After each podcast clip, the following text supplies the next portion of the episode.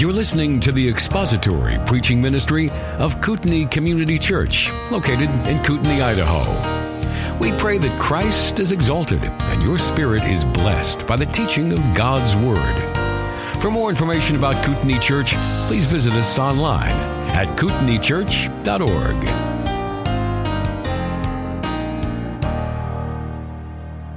We're going to be at 1 John chapter 4 this morning. If you'll open up your copy of God's Word to chapter 4.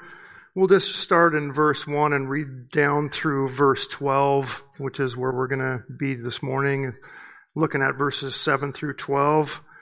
But just for context, we'll read on down through uh, from starting in verse 1. Beloved, do not believe every spirit, but test the spirits to see whether they are from God because many false prophets have gone out into the world. By this you know the Spirit of God. Every spirit that confesses that Jesus Christ has come in the flesh is from God. And every spirit that does not confess Jesus is not from God. This is the spirit of the Antichrist, of which you have heard that it is coming, and now it is already in the world.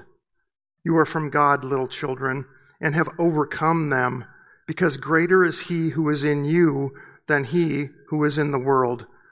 They are from the world, therefore they speak as from the world, and the world hears them. We are from God. The one who knows God hears us. The one who is not from God does not hear us. From this we know the spirit of truth and the spirit of error. Beloved, let us love one another, for love is from God, and everyone who loves has been born of God and knows God. The one who does not love does not know God, because God is love. By this, the love of God was manifested in us, that God has sent his only begotten Son into the world so that we might live through him. In this is love. Not that we have loved God, but that he loved us and sent his Son to be the, to be the propitiation for our sins. Beloved, if God so loved us, we also ought to love one another. No one has beheld God at any time.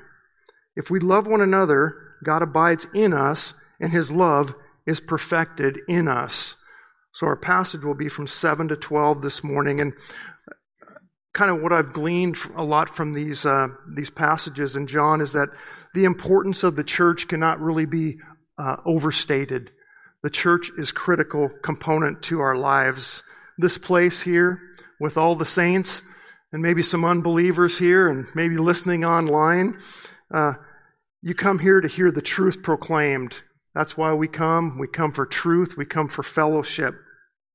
And I'm convinced through the scriptures that John is writing to proclaim Christ to all the churches he is addressing in this letter, to remind them to band together against any and every enemy. Because a key component of any church is the fellowship of the saints. That's a key component. Fellowship is the sweetest thing you can have coming together with the body of Christ, I think, is an amazing thing to be able to be around other people that love Jesus and get encouraged by one another. I love that. The last living apostle is delivering a God given wisdom to these churches. I mean, John saw serious opposition to the gospel message of Christ during the Gospel of John, the Pharisees and the Sadducees, much opposition. He saw Satan try to thwart Christ's effort to go to the cross by tempting him three times. And now he is seeing this, how the spirit of Antichrist is disrupting these churches in Asia Minor, these Gnostic uh, teachers coming in trying to disrupt the church. And his encouragement to them is remember Jesus.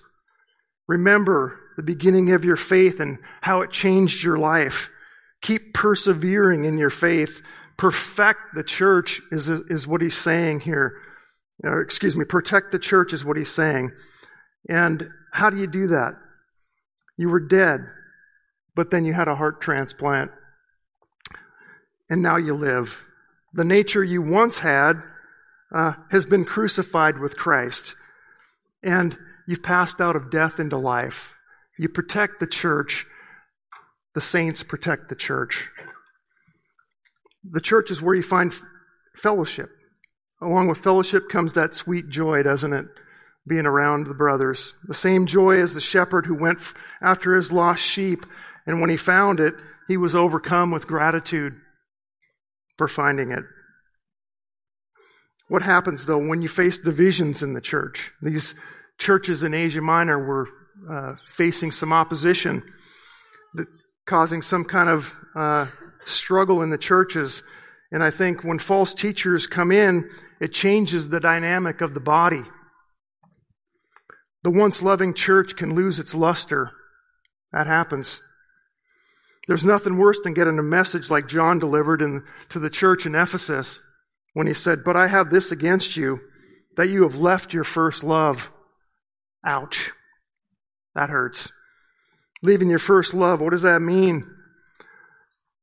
Losing your passion and your joy for Christ and the love for the saints. That's losing your losing your first love there, leaving it. When you forget about the, or don't practice the love of Christ, it can lead to a deterioration of the relationships in the body of Christ. It can also happen when the body of Christ is being divided. This is happening across these churches in Asia Minor to some degree. False teachers were entering in, distorting the truth. And you have to think, well, what, what happens in the body when false teaching enters in? Well, I think it causes division and strife. I experienced that firsthand myself in some churches that I've been in the past. When the absence of love happens through false teaching being brought in, when churches begin to take sides in theological arguments, it becomes more about being right than about loving the people or keeping solid doctrine. It becomes about who's right, who's wrong. And I really love how John encourages these churches to root out these false teachers, to shore up their faith, to um, know who is and isn't a true believer, and to protect the integrity of the church, to remind the body where they have come from in their walk with God and how they are to act during these difficult and challenging times, because the absence of love in any church never comes from Christ. It always comes from the spirit of Antichrist coming within to try to disrupt uh, the body uh, of the saints. Now we come to an extended section here in, in 1 John. It's really the longest section where he talks about the love for one another. And it, it goes from verse 7 all the way to the end of the chapter and, verse 21 is uh, kind of how far it goes. So you got to wonder if it's that long of a section. It Must be important for us to to talk about love for one another here. It's got to be something we focus on as a as a body ourselves and look at it. Um, and it, we've already covered some of this in this in this book. If you remember in chapter two, verses seven to eleven, the one who hates his brother uh, cannot be in the light. We we talked about the love for one another there. And then much of chapter 3 during our discussion about Cain and Abel, um, we talked about love for one another there as well. And now we're in uh, verse 7 uh, of our passage this morning, so let's go ahead and read that again. Beloved, let us love one another, for love is from God, and everyone who loves has been born of God and knows God. The word beloved, how many times have we seen that already? We've seen that like five times already in this book. And uh, it, it's a term uh, of endearment. He is saying, those that are divinely loved by the Father, is what he's saying. Those that are divinely loved by the Father, you are loved by God, and now, because of that, you're to love one another. And look at that uh, word there. Let us love one another. Who's he talking to? let us love one another. He's talking to all the believers, all the saints. Let us, all the believers, love one another. There isn't any other options for us. I mean, you can't say, well, Sally over here is way better at loving than I am. Uh, you can't say that. As a believer, we're all called to, to love, to be uh, active in our uh, application of it all. And the Spirit's in you. You got no other choice but to love. And I love this part here in, in the verse. It says, let us love one another. That let us, it carries uh, with it a direction of the will. It'd be kind of like, okay, let us go to the beach today. Let all of us love uh, one another. That's kind of the idea. Come with me, as he's saying. Let us love one another in the body. Uh, is kind of the idea. Your love is not done begrudgingly. It's, it's an active love.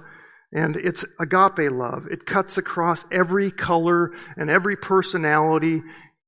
The command is you love. Well, sometimes um, what happens is personalities don't mesh together all that well, right? It's easy to love somebody that you really get along with. so much easier. You're like, oh, I, I just really connect with this person, and they're so easy to love. But what about the people that you don't connect with? The ones that are difficult for you, that your uh, personalities just don't quite mesh, those kinds of people. Uh, those are harder, aren't they? And we're still called to love and reach out no matter what the situation.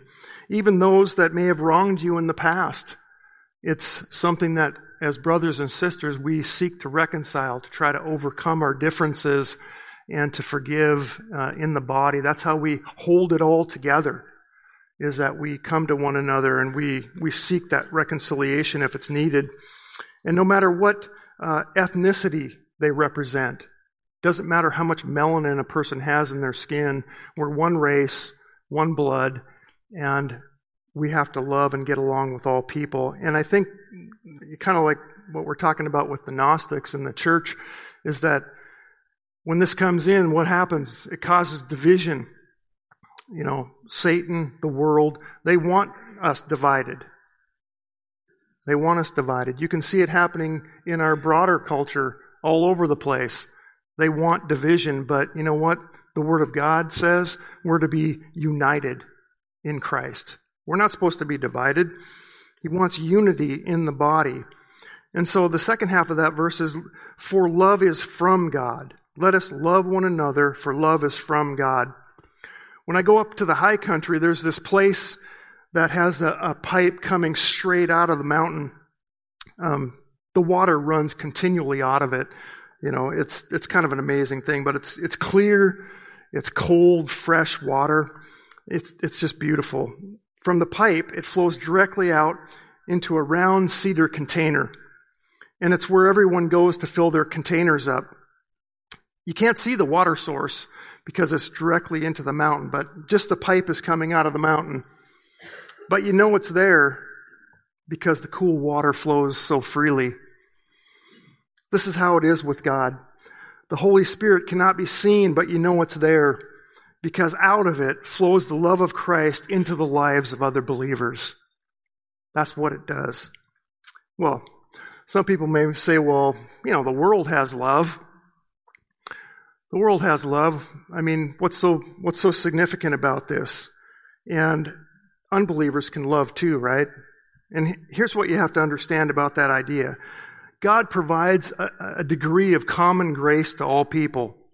Even unbelievers can show acts of kindness and goodness and, and uh, things that they might be doing, but make no mistake about it. Agape love, yeah, that, that, that can only come from God. That can't, that can't come from any other source but Him. Agape love carries with it the proper motivation and the ability for us to carry out that love to all people. It's, it's comes from God. He's the source. So we're down into verse 8 now. Let's read that. The one who does not love does not know God because God is love. The contrast between believer and unbeliever can be seen in this verse. The unbelieving apostates in the church can't fake real love. That's not possible. When they try to emulate love, it always falls short uh, because God is the only one who can produce that kind of love in a person. He's the only one that can do that. Over time, uh, uh anybody that is uh, in the church that is an apostate, uh, they're going to be manifested as such. The one who has no faith has no idea how to love others because they don't truly know God. When you don't know the source, obviously that's an issue. They cannot, I, I think anybody honestly can, can look up at the stars and know there's a God. That's what he says in Scripture. But unless they become born again, they can't really know him. You have to have the Spirit inside of you telling you uh, who God is and the love that He has. And these apostates are unable to glorify Him. They are dead in their sins and they have no regard for the gospel at all. Many in churches make up this group that don't know Jesus. They do love because uh, they've rejected they, they do not love because they, they've rejected the life giving, love motivating gospel of Jesus. Therefore, they, they've rejected him. It's, they hate the truth. They run to the darkness, as we've looked at in 1 John 6 through 7.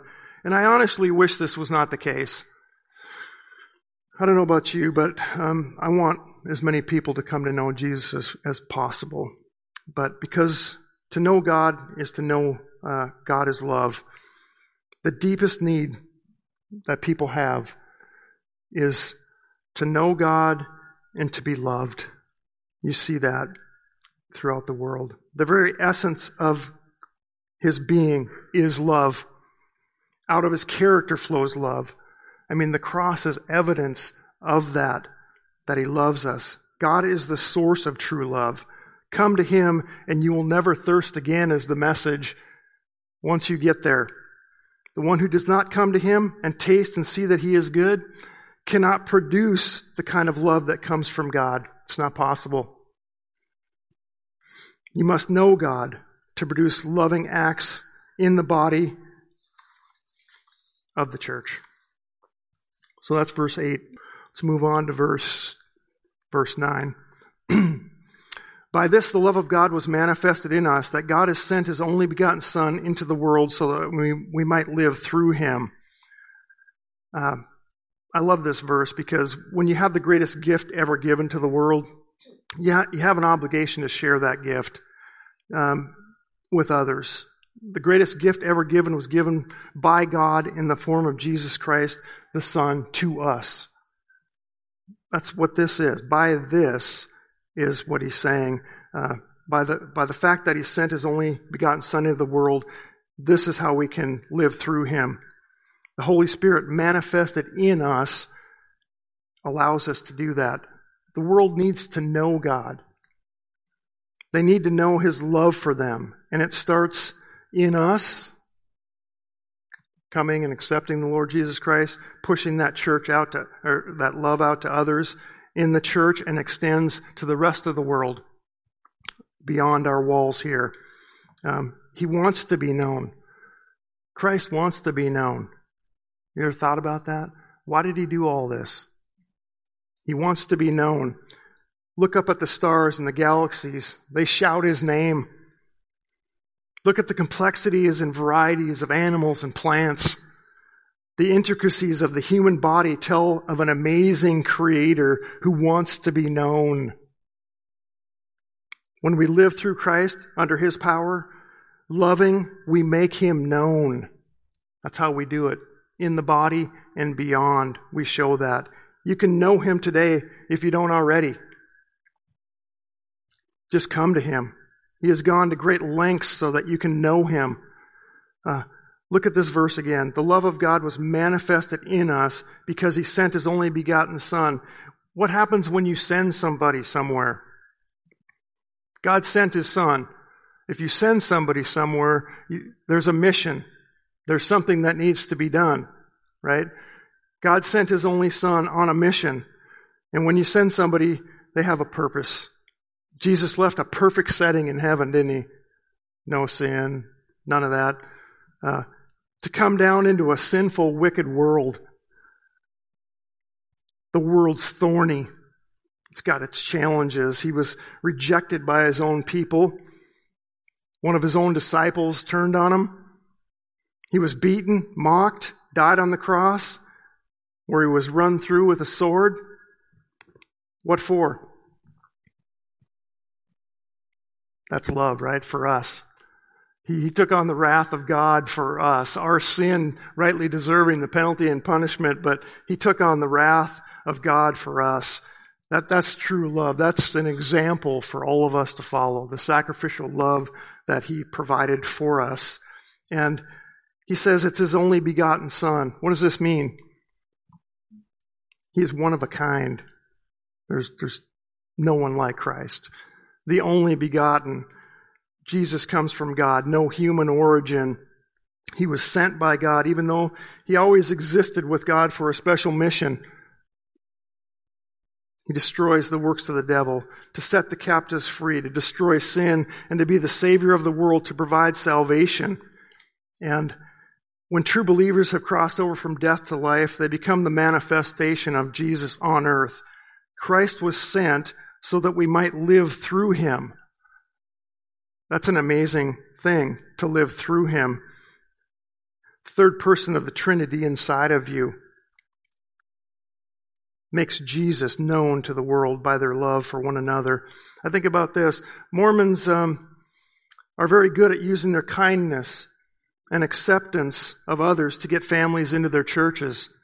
They're very good at loving people. They're very nice people at times, and their love shows. But if you don't go beyond general acts of kindness and give people the real Jesus, you're damning them to hell. They need to know the real Jesus. You can't just do it on your own power, your own ability, without Christ in you. Brothers and sisters, you must make known agape love to the church and beyond because the love of God is in you. That's the reason. Verse 10. In this is, is love. Not that we have loved God, but that He loved us and sent His Son to be the propitiation for our sins. Uh, you're making visible a certain kind of love, aren't you? Not just any kind of love. God demonstrates for you what true sacrificial love is and where it comes from in this verse. In this is love. What is this? Is that God sent His Son into the world that's love. God is love is the same thing as saying his son paid the price for your sins. It's the same thing. God is love, demonstration of love on the cross as Christ died on there sacrificially for us. And it's, it's a reminder that God sent his only son into the world so that you might have life, that we might have life in him. He came to be the propitiation for our sins. And we talked about this back in uh, chapter uh, 1, or excuse me, chapter 2, verses 2, uh, the word simply means satisfy or appease. So propitiation is to satisfy or appease. So Jesus perfectly satisfied the demands of justice that God demands. He perfectly did that. And his death on the cross appeased the wrath of God for sins. That's what that means. And don't miss what's happening in this verse. I think it's, it's amazing to me. This verse should humble all of us. God moves first in bringing his love to us. Why is that important? That God acts first. Why, why does that matter? It matters because you don't seek him first. You don't seek him first. He finds you and draws uh, you to himself. Without God finding you, you never find him. It just doesn't happen. Romans 8 7 says, Because the mind set on the flesh is hostile toward God, for it does not subject itself uh, to the law of God, for it is not even able to do so. People are not looking behind every door or uncovering every rock to find God. Uh, they want all the benefits, though. They want health, they want their wealth, and they want all kinds of uh, goodness from God, but they, they don't want to seek Him. Martin Luther said this The pagan trembles at the rustling of a leaf. The uniform teaching of Scripture is that fallen men are fleeing from God. That's the reality of it, isn't it? That fallen men are fleeing from God. They don't seek Him. And my deepest desire in, always being up here and, and talking about the Lord is that if there are any unbelievers hearing this, I hope that you realize that you, you must not flee from God. You must run towards Him. Get to know Him. Turn your life over to Him. This is the time to do it, is today, right now. Don't wait. Repent of your sins. Fall down on your sword and follow after Him because He's the one that can change your life, to turn it all around, to give you hope, to give you eternal life. Learn from Him. Recognize how your sin separates you from Him and how that God comes, He initiates that response. He, he sent Christ into the world to remove sin. What, a, what an amazing thing to think that we can spend eternity with Him, change bodies, just come to Him. Verse 11. Uh, before, beloved, if God so loved us, we also ought to love one another. Can you hear John 3:16 in that verse? For God so loved the world that he gave his only begotten son that whoever believes in him shall not perish but have eternal life. God so loved the world. He loved it. He sent Christ into the world way back then, 2,000 years ago, uh, so that we might live. Verse 11 If God so loved us by sending his son to die on the cross, then what does that mean for you? What does that mean for us? Christ sending his son on the cross to die. It means once you've accepted him, it's loving him and loving other people. The two greatest commandments that could ever be given. And we, we see that in a lot of places in scripture, but in Galatians 5:14 it says for the whole law is fulfilled in one word in this, you shall love your neighbor as yourself. That, that's what happens, right? Christ coming out of our lives as we live th- through Him. I love this verse because when you're truly saved, how could you even consider doing anything else but loving one another? There isn't any other options there. I think it's a call for an examination of our lives. How are we doing? How are we loving one another? Have we fallen back to our old habits, or are we pushing on and doing all that we can to love the brothers and sisters in Christ? Consider the Son upon the cross. Look how much He sacrificially gave for us, and even in our deadened state, He loved us. We should be following after Him. Let's see. Verse 12. No one has beheld God at any time. If we love one another, God abides in us, and his love is perfected in us. What difference does it make? That you have never beheld God at any time. What, what, what does that matter? That we've never uh, seen him, but, but we know he's there. Here's the real reason I think makes a difference. All the world will see God when you love one another. No one can see God, but they can see us. They can see how we act, how we respond, uh, how we handle ourselves uh, on a day to day level. And the world is watching us. They always are to see how we're going to handle situations in our lives. And it's the goal that we would um, manifest Christ to the world. That's how God is known to people to glorify God and to love one another. And I think you know, cheap love is easy. Cheap love is easy. Many people say that they love others. But when it comes to real action, real motivation, sometimes they fall short. That can be a challenge. Uh, how many times have you heard people say, you know, I love Jesus, but I don't really like the church? Yeah, I don't really like the church. Or I'd go to church, but man, there's so many hypocrites there. I've heard that about a billion times. Uh, or, you know, I, I love Jesus, but I, I really, the mountains are my church. You hear that? This shouldn't be. Um, the scriptures say that we are ambassadors for Christ. We're, we're on a mission, really, to represent Jesus to the world, to demonstrate um, why they need to come to Him. And how better of a way to do it than to love here first and get good at it, and then go out into the world and show everybody else what that love looks like.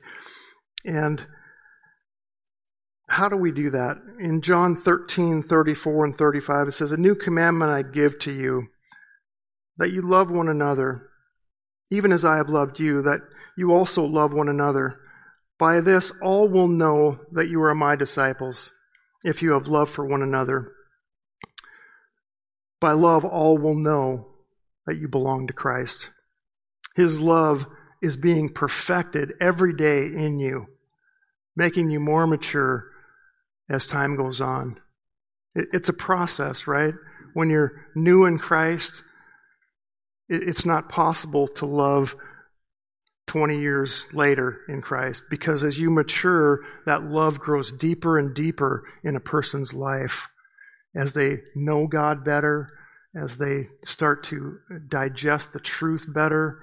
Um, studying the scriptures makes you stronger. Um, and it's demonstrated, I think, in how you speak to other people, the kindness of your words, not the cutting edge side of it, um, how you treat them. All of these things are a reflection of how, how we love Christ. And it's not to be done in harshness, but it's to be done in devotion uh, to our Lord for what He's done for us. Uh, I think two reasons that this kind of love matters. When, when your love is displayed in the body of Christ, I think it resonates out to the unbelieving world that you actually are Christ's disciples. There's meaning and, and value to it all. And I think as people see that, hopefully they'll resonate towards it. And second, that your love demonstrates a unity in the church, a unity among believers that we are uh, loving one another um, that your faith is real. That's what it comes down to. It's not a cheap, hey, I, I will love, but I'm actually doing it with my actions.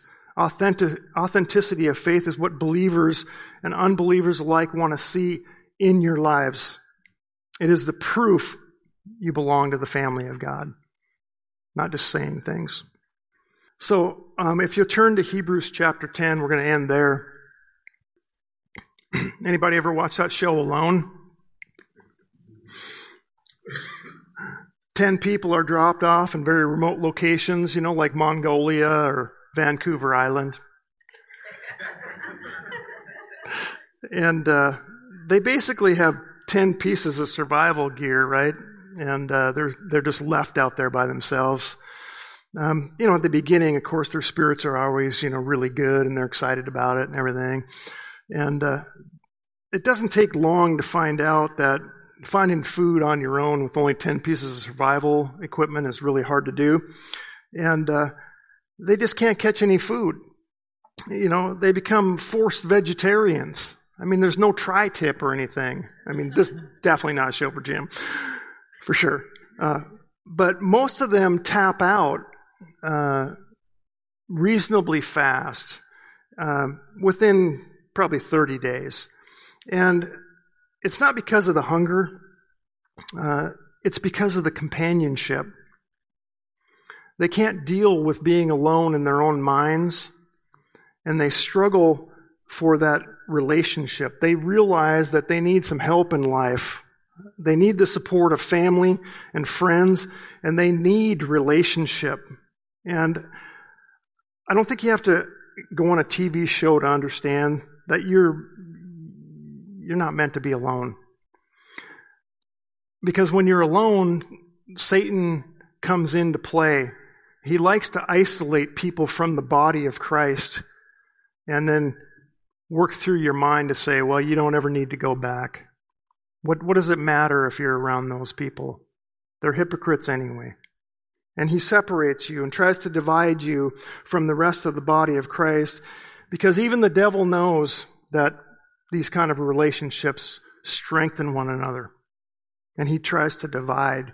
But you need the body of Christ serving one another, strengthening each other physically and spiritually. Feeling alone in church should never happen. That should never happen here.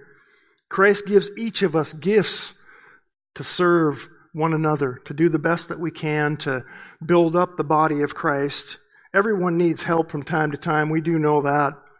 And where do you find it? You find it in the Word of God. As you read His Word, study it, you find it there. We know that the Holy Spirit helps us, guides us into all truth. But you also find it in the body of Christ. That's where you find the help and support. And this is where I want to draw your attention to Hebrews. Um, just an, let me draw an analogy, an example from it. And uh, you've been learning about this, obviously. We've spent a lot of time in Hebrews, so hopefully this isn't anything new to you. But remember that these Hebrews had just come out of Judaism into faith in Christ, the old sacrificial system going uh, in their lives, and now they've come out of that and that's difficult, isn't it? You can imagine how hard that would be to come out of something that you've always known. It's common practice. You're doing it day in, day out. And what was happening is they were beginning to suffer persecution for their faith. Not to the point of shedding of blood, the scriptures say, but there, there was a significant amount of pressure to get them to leave the faith. They had accepted the seizure of their possessions. And they were questioning if they had made a good decision or not, or if they had, you know, coming out of Judaism, did I really do the right thing? You could hear their discussions at the kitchen table. I could. We left a comfortable way of life of worship. We knew how to do everything. And here we are, uh, all of this has gotten us into nothing but trouble, persecution everywhere. They've taken our possessions. There are people today with those kinds, same kinds of questions. They may have left a false religion for the true church. When they do that, a lot of times they lose their families, they lose their relationships, they lose everything in their life that they knew to come out and to follow Jesus. And they think to themselves, well, before I didn't have to do any of these things. Now I have all things that are different and new. Uh, I didn't have any accountability before, but now Christ calls them to obey. They have to do what the Word of God says to do now. And doubt can creep in. And the Hebrews were wondering, is it all worthwhile? Is it all worthwhile? And here's the answer yes a thousand times yes, it is worth it. Everything is better in Hebrews, right? Everything is better. We learned. Better sacrifice, a better way of doing everything, and it's well worth it. The answer is always yes. It's going to be new responsibilities with our new faith, definitely. But there are also going to be new joys, new pleasures, new opportunities that we can do. There's purpose in your life through Christ. Before Christ, dead in sin, wandering generality, not anything meaningful enough. Christ comes in, all of a sudden, light bulb comes on. There's a new purpose, a new direction in your life. That's beautiful. And look at verse 20 of Hebrews chapter 10. Uh, we have direct access to God now. Verse 20, by a new and living way which he inaugurated for us through the veil, that is, his flesh. There was a temptation to leave Christ and go back uh, to the religion they had before. The letter urges them to push through with endurance so that they will receive the promise, a land, a city, an eternal life. Remember, we're not to drift from your faith. We're not to drift. When you, when you know someone is drifting, they fail to come to church. That's one of the first things that they cut off is church. That's not an option for believers. I had a friend of mine. He said, uh, I asked him, I said, Hey, how are you doing spiritually? He said, It's, it's the best I've ever been. I said, Oh, really? I said, Where are you going to church? He goes, Well, I don't go. I'm like, well, how, how can it be the best you've ever been? He's like, Oh, yeah, my, my wife goes and my kids go, but I don't go. Why? Well, because I was hurt in the church and now I don't want to go. That's not an excuse. That's not an excuse to leave church. It's actually a reason to even go further in and be among the body, to work through the, the differences. Because we're supposed to build up the body, we're supposed to encourage one another. Look at verse 25 of Hebrews 10 not forsaking our own assembling together as the habit of some, but encouraging one another. All the more as you see the day drawing near. Each of you encourage one another. You're called to come alongside somebody else, to comfort them. You encourage them and give, give them strength to do greater things in the body that they even maybe thought possible. And then in verse 24, it says this and let us consider how to stimulate one another to love and good deeds. That word stimulate, the meaning of it, is kind of like, um, it's kind of an irritant to what it is. You're provoking somebody. You're, you're kind of irritating them in a good way, right? Uh, you're irritating the present status quo, is what you're doing. You should stimulate others to kind of stay awake in the body. Let's pay attention to what's happening around here, uh, to keep them from becoming ineffective in their love for the saints. Things you are stimulating are these things good thinking, good thinking, good thoughts about the Lord, about serving others, good conversations, um, good ideas to further the gospel message. How can we push this out even further instead of just staying in our own little cluster here. Um, you don't want to stay the same. You know, people hate change, but change is necessary. And it's not a bad thing to try some new things, to get out and do the things that the Lord is asking us to do. But we're stimulating others to change. That's the idea. We're irritating, we're uh, disrupting the status quo. Uh, to change in our relationship for Christ, to grow deeper for Him, to confess sin, to be about His business. And stimulation has a purpose. Out of the stimulation comes more love, more good thoughts about God, comes with fresh ideas and viewpoints. And I think when, when David did his um, teaching on, about work, what happened? It stimulated good conversation and discussion around that topic. We were all engaged. We're thinking, well, how does this apply to me? And, and that's what good stimulation does. During our breaks between service, the Sunday school, and church is a time where we stimulate with others, isn't it? With good conversation and ideas. And when do we do this? Look at verse 25 at the very end. All, and all the more as you see the day drawing near. They were stimulating others in the book of Hebrews, but now, more than ever, we do it with an increased intensity as you see the day drawing near. That day is when Christ comes back to judge and to rule again. Look around. Do you see the day drawing near? Do you see how Christ uh, uh, how we're supposed to be loving even more as the day is drawing near with all the chaos that's going on. There's nothing new, but something they always did uh, in, in Hebrews. Now they just, they're just doing it with more intensity. And sometimes it can be a little daunting. Fear can enter in into a person and cause them to stay away. They might fear persecution.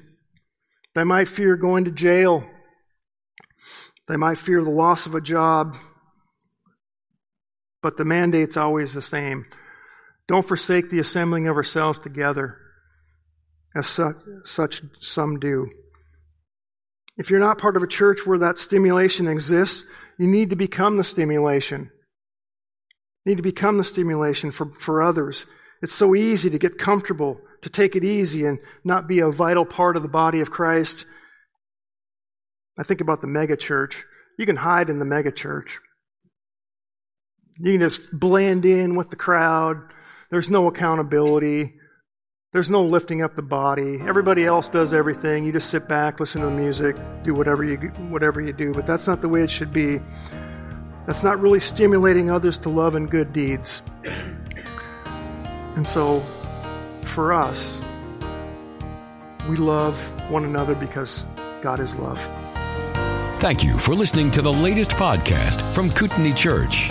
If you'd like to learn more about Kootenai Church or to donate to our church ministry, you can do so online by visiting kootenaichurch.org. We hope you enjoyed this podcast and pray you'll join us again next time. Once again, thank you for listening.